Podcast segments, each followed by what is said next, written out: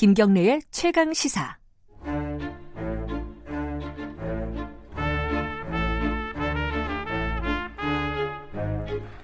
네, 어, 매주 수요일마다 돌아오는 영화 스포 최강 시사 영화 코너 스포일러 시간입니다. 오늘도 최강희 영화 평론가 나와 계십니다. 안녕하세요. 예, 반갑습니다.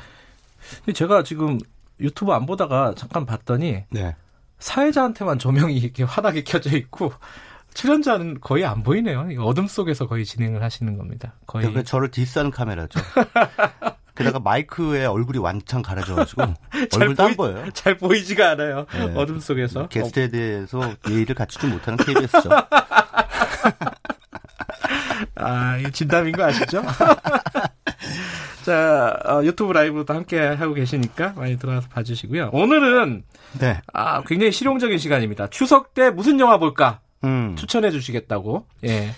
예, 그 뭐 극장 가시는 분들도 계시고 또 뭐 미처 극장 가실 시간도 없고 여유도 안 되시고 또 TV. 귀찮고 예. 하시는 분들을 위해서 또 TV에서 틀어주는 요즘엔 또 IPTV로 뭐 언제든지 그럼요. 예, 예. 예. 보고 싶은 영화 또 보실 수 있으니까요. 그리고 또 주말 아, 뭐야 명절에는 특선 영화 많이 하잖아요. 예, 특선. 예, 예. 음. 특선 영화도 제가 이렇게 여기 작가분들이 편성표를 쭉 뽑아주셨는데 네. 그 KBS에서는 닥터 스트레인지, 공작, 뺑반, 고산자, 대동여지도, 성난황소 이런 영화들을 트네요. 음. 예, 별로 그렇게 좋은 영화는 안 트는군요. 왜 그러세요? 제가 보기에는 어, TVN이 제일 낫- 낫네요. 예, TVN? 예. 어. 오- 오늘 미스백 어. 11시하고 연휴 마지막 날 완벽한, 완벽한 타인. 예. 음. 라인업은 TVN이 제일 좋은 것 같습니다. 어, 공중파 방송들은 뭐 그냥 대충 산 것 같아요. 상권들. MBC가 어, 증인하네요. 일요일 날. 또 증인 재밌게 봤는데. 음, 어, 말모이. 말모이라는 말모이도 영화. 하고요. 음. 네, 이번에 요번에 추석 특선 영화는 MBC 승. KBS 패. 아, 이거 왜 이래, 진짜, 아까부터. 알겠습니다. 이 예, 예. TV 그 예전에는 이거 빨간 줄 쳐가면서 신문에다가 그렇죠. 특선 영화 했었는데 네네. 요즘 IPT가 생겨가지고 네. 그런 경우는 없고 일단은 개봉 영화부터 한번 보죠. 어떤 것들이 좀 관심이 갑니까? 네, 추석이니까 아무래도 대목이고. 네. 그래서 이제 많은 한국 영화들이 동시에 개봉하죠. 네. 예, 작년에도 뭐네 편의 영화가 동시에 개봉했면서 안시성이라는 영화만 겨우 손익분기점 아, 남기고. 안시성 작년에 바- 아, 그 작년이었나요? 예, 그게 작년. 봤어요, 나. 저는. 예. 가족들하고. 예. 네. 그래도 안시성이라는 영화. 작년에는 유난히 어, 시대극이 많았어요. 예. 우리 뭐 애가 물- 되게 싫어했어요. 물괴라는 영화도 있었고. 아, 그랬구나. 예, 예. 뭐 희대의 망작이죠. 물괴 뭐 이런 작품도 있었고. 어, 오늘따라 이렇게 아, 뭐랄까 막 악담을 막 많이 하시는데. 아니, 이게 원래 저, 저 원래 이래요, 제가.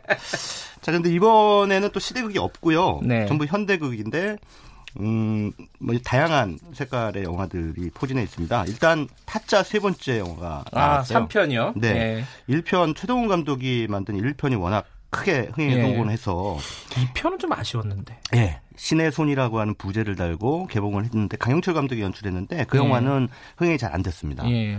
어, 그래, 그럼에도 불구하고 이번에 3편이 나왔습니다. 감독이 음. 바뀌었고요. 음. 권우광이라는 감독이 연출했고, 어, 오랜만에 그, 뭐야, 박정민 씨와 그 다음에 이제 박정민 씨에게 이제 포카를 가르쳐 주는 애꾸라는 역으로 나오는 유승범 씨가 오랜만에 음, 영화에. 등장하고요. 전 요새 박정민 배우가 되게 좋더라고요. 연기 잘해요. 예, 어, 예. 너무 잘해갖고 약간 좀 예. 뭐라 끔찍하다고 할까? 네. 어, 그 무시무시하더라고요, 진짜. 예, 그래서 이 박정민 배우가 나오기 때문에 일단은 약간의 신뢰가 있고 또 네. 뭐 시사를 통해서 나오는 그 언론 언론인이나 평론가들의 반응도 나쁘진 않습니다. 음, 그 타짜 원아이드 잭이라고 하는 네. 원아이드 잭이라는 말을 들으니까 아 이거 화투가 아니네. 딱 그렇게 생각하실 음, 거예요. 예. 포커입니다, 포커. 예. 예, 그 카드. J, K, Q 예. 중에 이제 뭐 J를 말하는 거죠. 그렇습니다. 예. 그래서 요번에는 이제 1, 2편이 화투였다면 요번에는 이제 포커를 가지고 음. 인생을 건 한판 승부 를 펼치게 되는데 어 박정민 씨가 일출이라고 하는 역할을 맡았고요. 원래 네. 허영만 씨가 그렸던 원작 가운데 어, 이 3편 원아이드 잭이 가장 완성도는 뛰어나다는 평가를 아, 받았어요. 그랬나요? 예. 저도 다 읽었는데, 어, 예. 그랬구나. 그런데 그 이 만화의 일출은 약간 좀 뚱보로 맞아, 등장하는데 맞아, 그랬어요. 예. 근데 박정민 씨가 그 역할을 맡으면서 좀 슬림한 캐릭터로 바뀌었죠. 그렇구나. 예. 음, 그래서 이제 타짜 원아이드 잭이라는 영화가 있고요. 그다음에 이건 19금 같은데. 예, 19금입니다. 에이, 그게 좀 흥행적으로는 예, 아킬레스건이죠. 예. 그리고 또 예전에 아마 2014년 정도에 개봉 어, 방영이 됐죠. 방영이 된 TV 드라마 OCN에서 방영된 나쁜 녀석들이 영화로 만들어졌어요.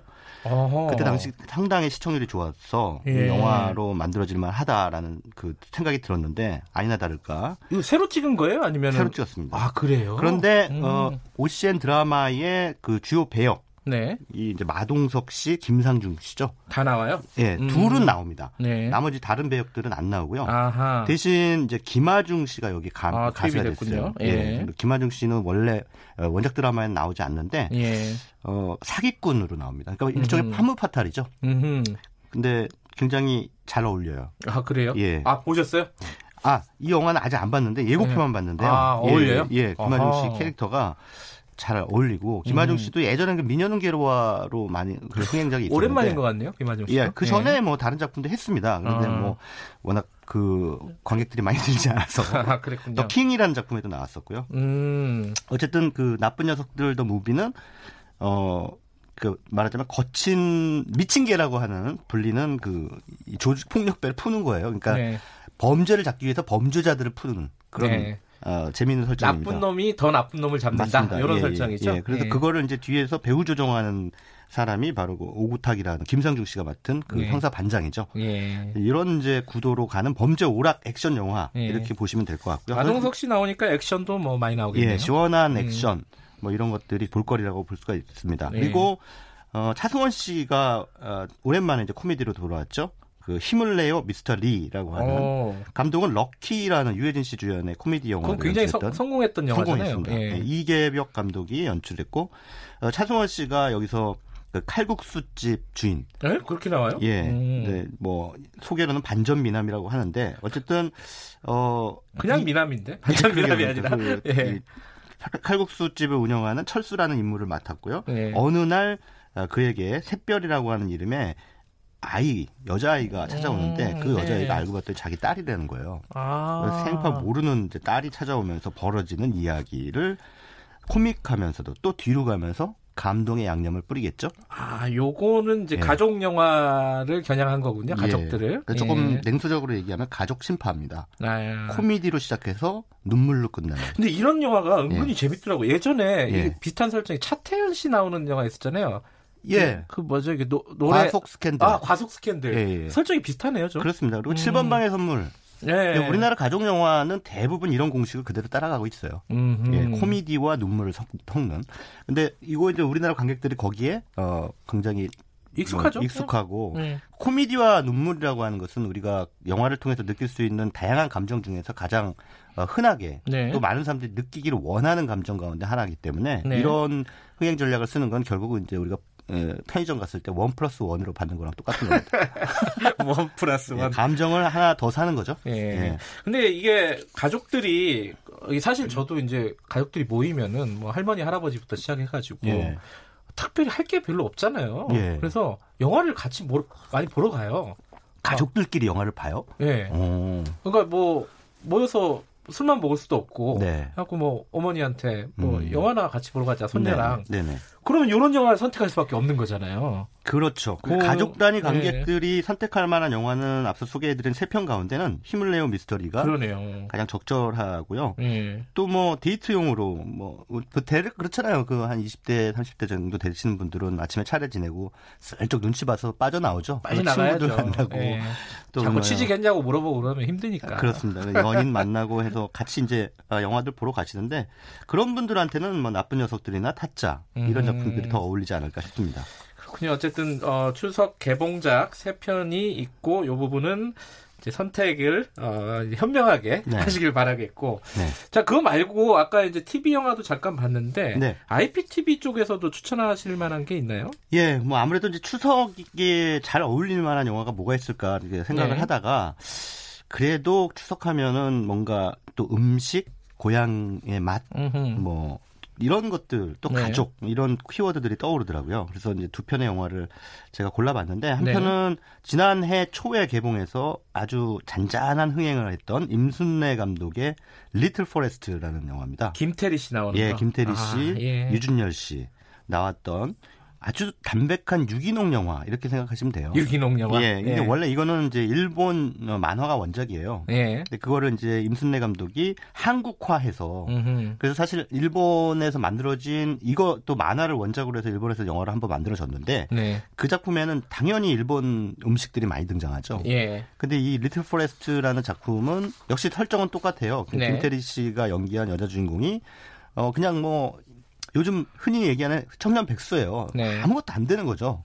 그래서 이제 무작정 고향으로 내려갑니다. 시골로 내려가는데 어머니는 문소리 씨인데 문소리 씨가 모종의 이유로 집을 떠났어요. 음흠. 그래서 혼자 이제 그 집에서 지내면서 사계절을 쭉 지내면서 그 계절마다 들판에 피는 뭐 자라나는 그런 이 야채, 채소 뭐 이런 것들 예. 다양한 그 식재료들을 가지고 그냥 그야말로 뭐 아주 맛있는 음식, 예. 향토 음식을 이제 만드는 과정들을 보여주는 음흠. 특별한 드라마가 없습니다.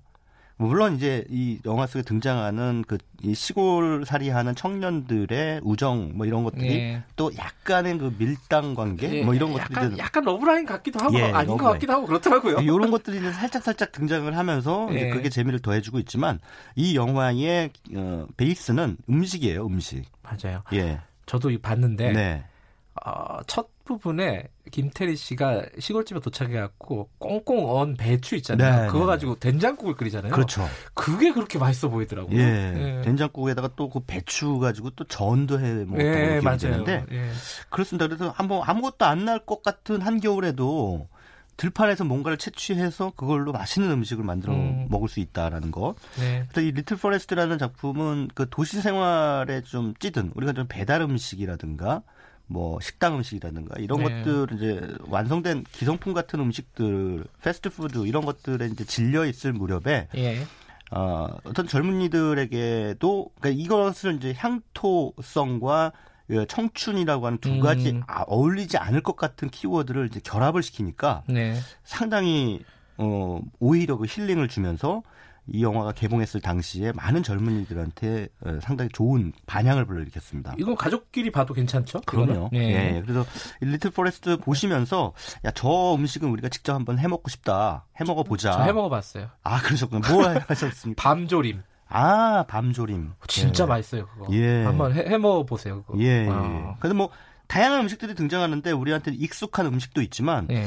되게 생경해 보이는 음식도 있어요. 어 저런 재료로 저런 음식을 만들 수 있네. 음흠. 근데 그 만드는 과정을 아주 친절하게 음.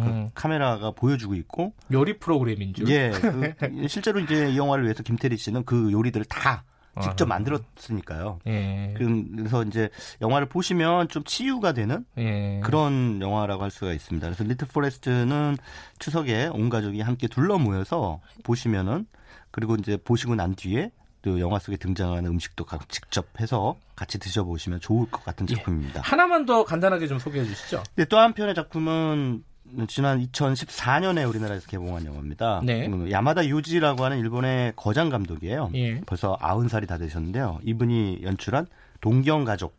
이분이 뭐 찍으신 분이죠? 이분은 예전에 1960년대 70년대에 그 이 인정 희극이라 그래서 우리가 아. 휴- 휴먼 코미디, 예. 휴먼 코미디를 굉장히 많이 만들었던 음. 감독입니다. 그래서 상당히 6, 70년대에 많은 활동을 했던 노장이군요. 노장. 예, 우리를 예. 치면 인권택 감독 같은 분. 아, 그래요? 그런데 이제 에, 아직까지도 어, 지금 팔순이 훨씬 넘고 아, 그, 지금 아, 아, 아흔을 바라보고 있는 나이에도 여전히 어, 영화를 이제 음. 찍고 있는데 그 영화가 오즈 야스지로라고 또 일본의 유명한 거장 감독 있죠. 동경 이야기. 예, 동경 이야기를 예. 1953년에 나온 동경 이야기를 리메이크한 영화입니다. 아, 이게 리메이크작이에요? 예, 맞습니다. 아. 그러니까 어떻게 보면 선배 감독에 대한 그 예우, 음. 존경을 바치는 영화라고 보실 수 있어요. 동경 가족이라 그러면 이것도 가족이 설정인가 예, 보죠? 그렇습니다. 음. 근데 추석 연휴 때 많은 이들 고향에 내려가시지만 네. 이 영화의 설정은 반대예요. 자식들이 이제 동경에 살고 우리로 치면 서울에 살고 네. 어, 노부부 어머니 아버지가 아, 자식들을 보러 이제 온 거죠. 상경한 네. 거죠.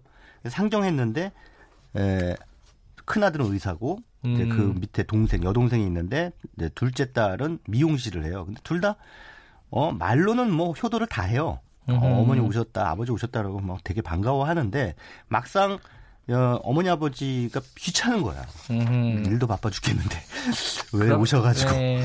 이러면서 이제 다른 핑계를 대고 뭐이 막내 막내한테 이제 떠넘기죠. 네. 그리고 이제 숙 어, 이 주무실 때도 그냥 호텔에서 주무시게 하고. 예. 근데 이러는데 이제 서운한 마음이 있지만 그걸 또 드러내면 예. 자식들한테 폐가 될까봐 드러내지 못하고 있는데. 알겠습니다. 이게 빨리 끝내래요. 네.